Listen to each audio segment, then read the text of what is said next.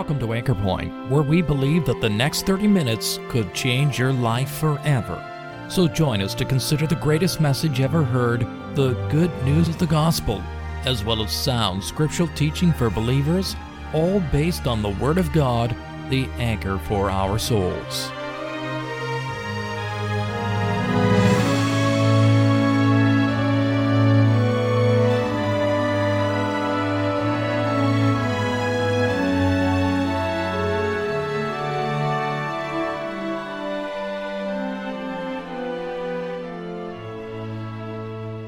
Bible's message of the gospel basically contains two fundamental truths. First, it involves a warning, a very strong imperative for listeners to take stock of their lives and acknowledge their great need before God.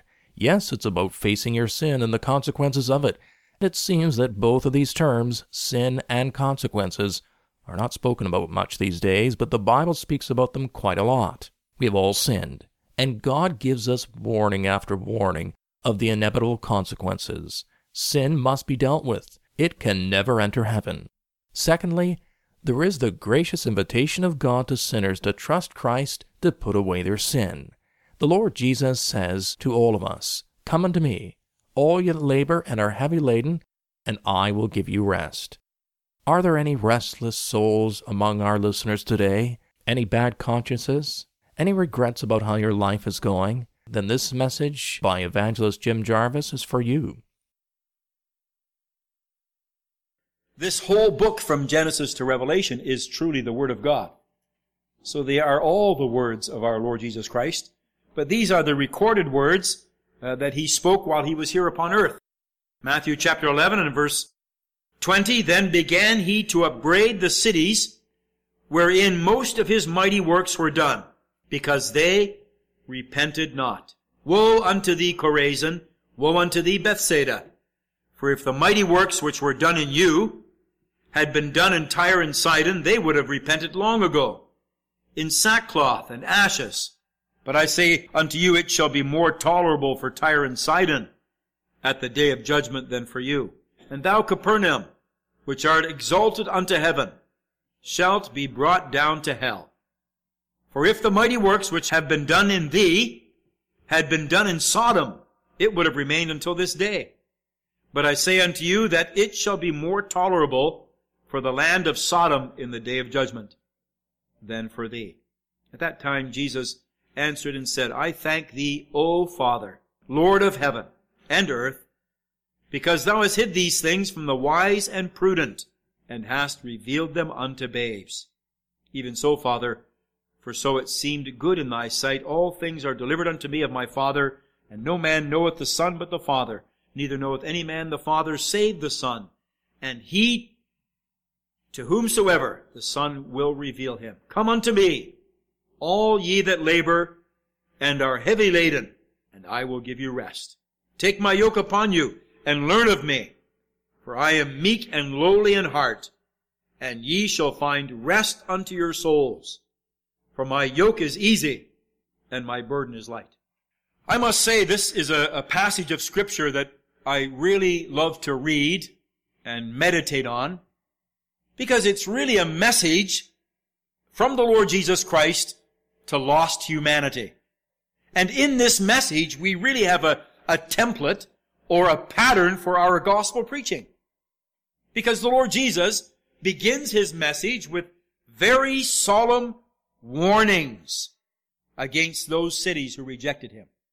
Those towns and villages that had no time for his message, he solemnly warns them. And then with compassion, as he prays to his Father and shows the true yearnings of his heart, he appeals to men and women, come unto me. It's a remarkable message. It begins with an emphasis upon repentance. These towns and villages that rejected him and would not repent, and then a cry out to God that they might repent, that they might have the Son revealed to them, and then a personal appeal. Come unto me. I believe this message is just as relevant today, nearly 2,000 years later from when they were first spoken. They are just as relevant today. as they were then. We believe the Lord Jesus is a true, living man at God's right hand. He is the true and living God who became flesh and dwelt in our midst and went all the way to the place called Calvary that he might provide redemption.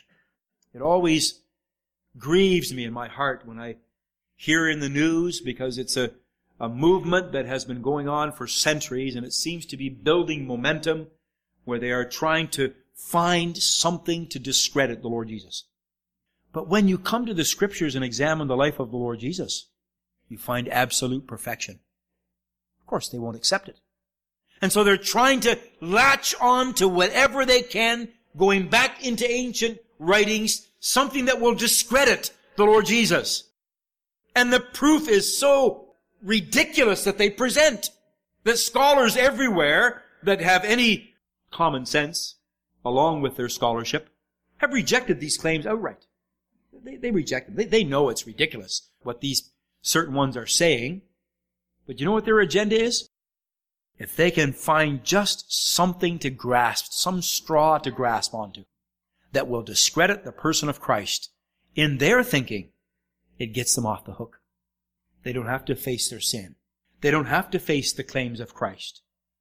And they certainly don't feel any need to bow in repentance and receive Him. And so they mock, and they write disparagingly about the Lord Jesus Christ. They criticize Him, and they revile Him. They're doing it the same today as they did when he was upon this earth. What did they do as he went to those towns and villages? Chorazin, verse 21. Bethsaida, Capernaum, all of those little villages and towns around the Sea of Galilee.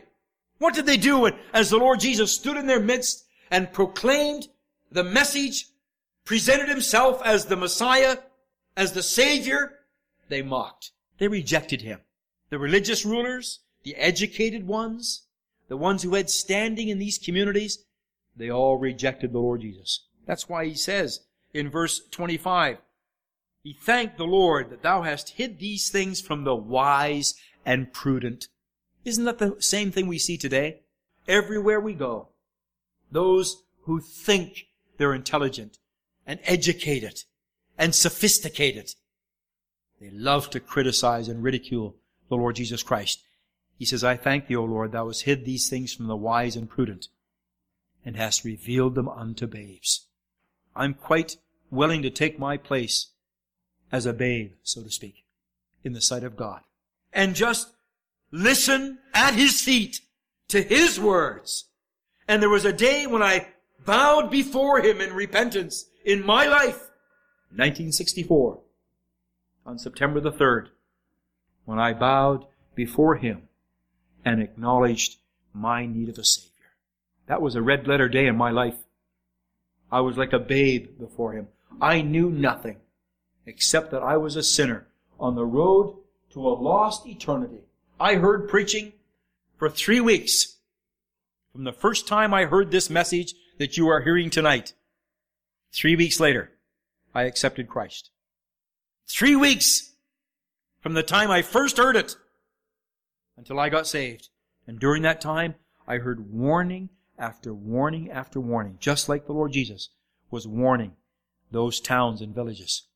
And just like we warn men and women tonight that there is a real place of punishment for those who reject Christ. That's why the Lord Jesus said, Woe unto thee, Chorazin! Woe unto thee, Bethsaida and Capernaum! And he compared them to other towns and villages that were brought down under the judging hand of God. He said if those cities had heard, they would have repented. How much more tolerable will it be for them in the day of judgment than for you?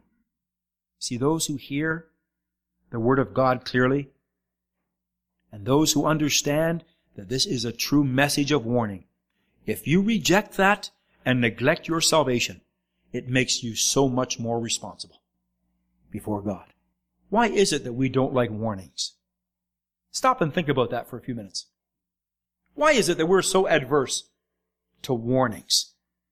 I suppose the only warning that I ever really appreciated is when a policeman pulled me over once for speeding. and gave me a warning. I appreciated that warning. But I'll tell you, it slowed me down. I didn't want another one. But mostly, when we get warnings, something inside, inside us begins to rebel. And it's like we want to see, well, how close can we get to this danger without getting hurt? We had a, a nice crew of young people that came up to help us with some tent meetings we were having. We covered the whole area with invitations. We knocked on every door, and there was about a dozen young people, teenagers, that came with us, along with some older folks. Anyway, one day we made two or three excursions. One day uh, we decided we would go to a place called Muskrat Falls, which is about 30 kilometers west of Goose Bay. And so we went. And as we were walking down the pathway, it was about a 10 minute walk down to the falls, I said to the young people now, I say, you know that this is not Niagara Falls. There are no barriers. There's no fences or railings or nothing. When we get there, there's just rocks to stand on. And I said, I want you to be very clear. We don't get close.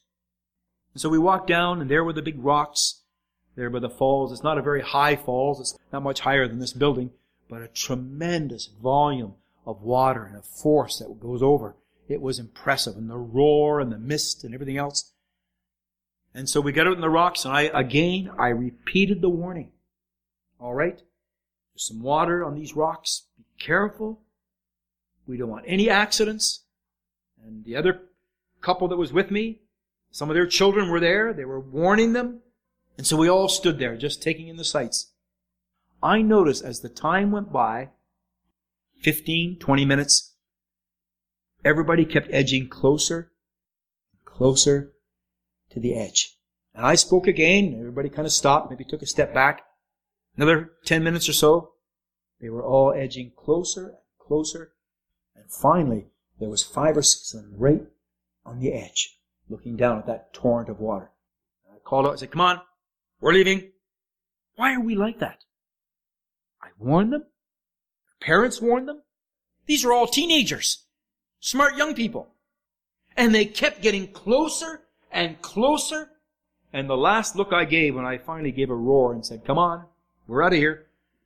The oldest one of those teenagers was right on the edge and he was putting a foot down to see if he could get on a ledge. Just testing it to see how close he could get. Would you do that? I probably would at that age. I'd probably be the same. We don't like to be warned. And it seems like danger draws us closer and closer like a moth to the flame. And it's no different when it comes to gospel preaching. No different. We get warnings about sin, about the broad road. We warn men and women and young people about the course of life and the choices that you make, the way that you take. And we warn them about the dangers of going on in sin and the possible consequence of dying in sin if you reject Christ and the reality that there is a place of punishment. And yet, men and women and young people, it seems like the more you warn them, the more they get drawn closer and deeper into sin. Why is that?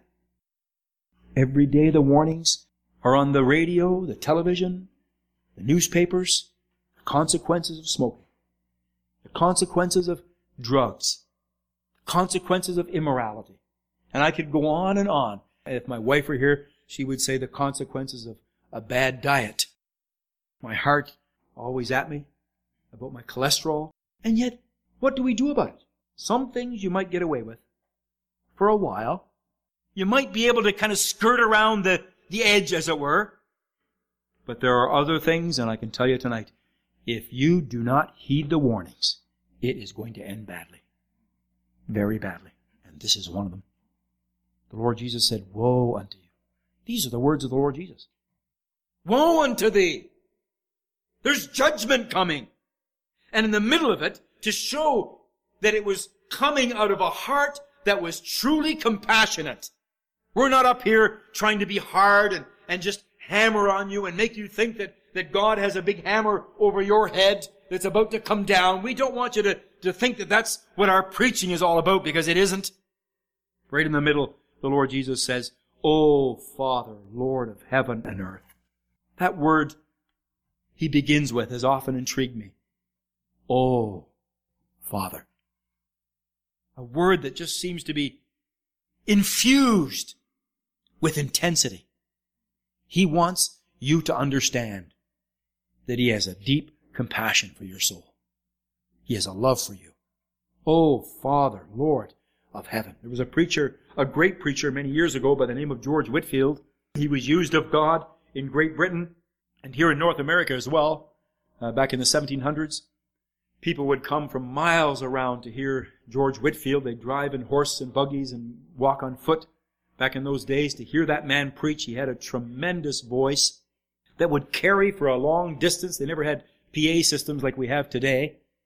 And there was an actor, a famous actor in England, that started to follow George Whitefield around, listening to him preach. Someone asked him, he was interviewed by a newspaper, uh, why he was following George Whitefield around uh, and listening to him preach. And he told the newspaper on one occasion that he wanted to hear George Whitefield say the word oh. Because he said whenever George Whitefield says that word, riveting. Oh, such compassion and intensity. And I thought to myself, if George Whitefield could say it that way, how must have the Lord Jesus said that word? Oh Lord, oh Father, Lord of heaven. Intensity, emotion. And it shows me tonight that we have a loving Savior. We have a Savior who understood perfectly what was at stake. And in the midst of that prayer, he turned to his audience and he said these words. And here is the, the heart of my little message tonight before I sit down. Now we're getting right to the kernel of it, if you will. The climax. Because it was the climax of our Lord's message when he preached it in Matthew chapter 11. He says, come unto me. I'm not beckoning you tonight to follow me. But I am trying to point you to the Lord Jesus. He is the only one worth following. And so when I repeat these words, think of them as coming, not from a preacher, but from the Lord Jesus. He's the one who spoke them. Come unto me, all ye that labor and are heavy laden, and I will give you rest. This is the rest, I believe, of conscience. The rest of conscience as regards to my sin and your sin. When a soul comes to the Lord Jesus, they find rest. They find peace because they realize my sins are forgiven. We read in the book of Romans chapter 5 verse 1, therefore being justified by faith, we have peace with God through our Lord Jesus Christ. This is rest of conscience. As far as my sin is concerned, I can rest in the fact that Christ died for me. He's my Savior. But listen to the next verse. Take my yoke upon you and learn of me, for I am meek and lowly in heart, and ye shall find rest unto your souls. For my yoke is easy and my burden is light. Here we have a rest of soul. As far as outside circumstances are concerned around me in the world, when I come to Christ and when I receive Him, I'm no longer like the waters of a troubled sea. I find rest for my soul. Outside circumstances don't really have to trouble us or stir us up anymore because we know who we belong to and we know where we're going. Rest as to outside circumstance. And it reminds me of that verse in Philippians, and the peace of God which passeth all understanding shall keep your hearts and minds through Jesus Christ. That's what God's salvation brings. Rest to your conscience as far as sin is concerned. Rest to your soul as far as outside circumstances are concerned. This is a salvation worth going in for. Do you have it tonight? I hope there's someone in this meeting and you'll just get down to business about God's salvation. I know you think there's a lot of things important in your life, and probably there are, but they all pale to insignificance compared to this issue.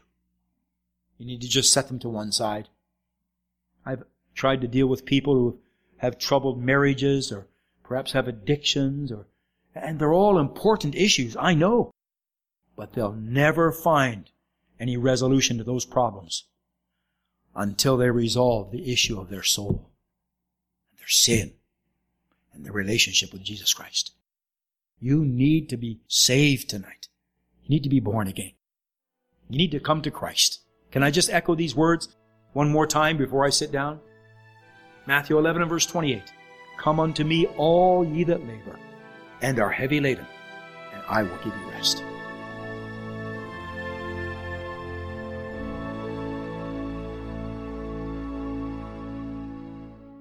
Well, there you have it, my friend. We have a great problem of sin, and God has provided a great Savior to put away that sin. So, how is it with you? Have you heeded the warnings given to us in the Word of God? Have you recognized the direction you're going if you're not in Christ? Then turn to Christ today. He has promised rest for your soul.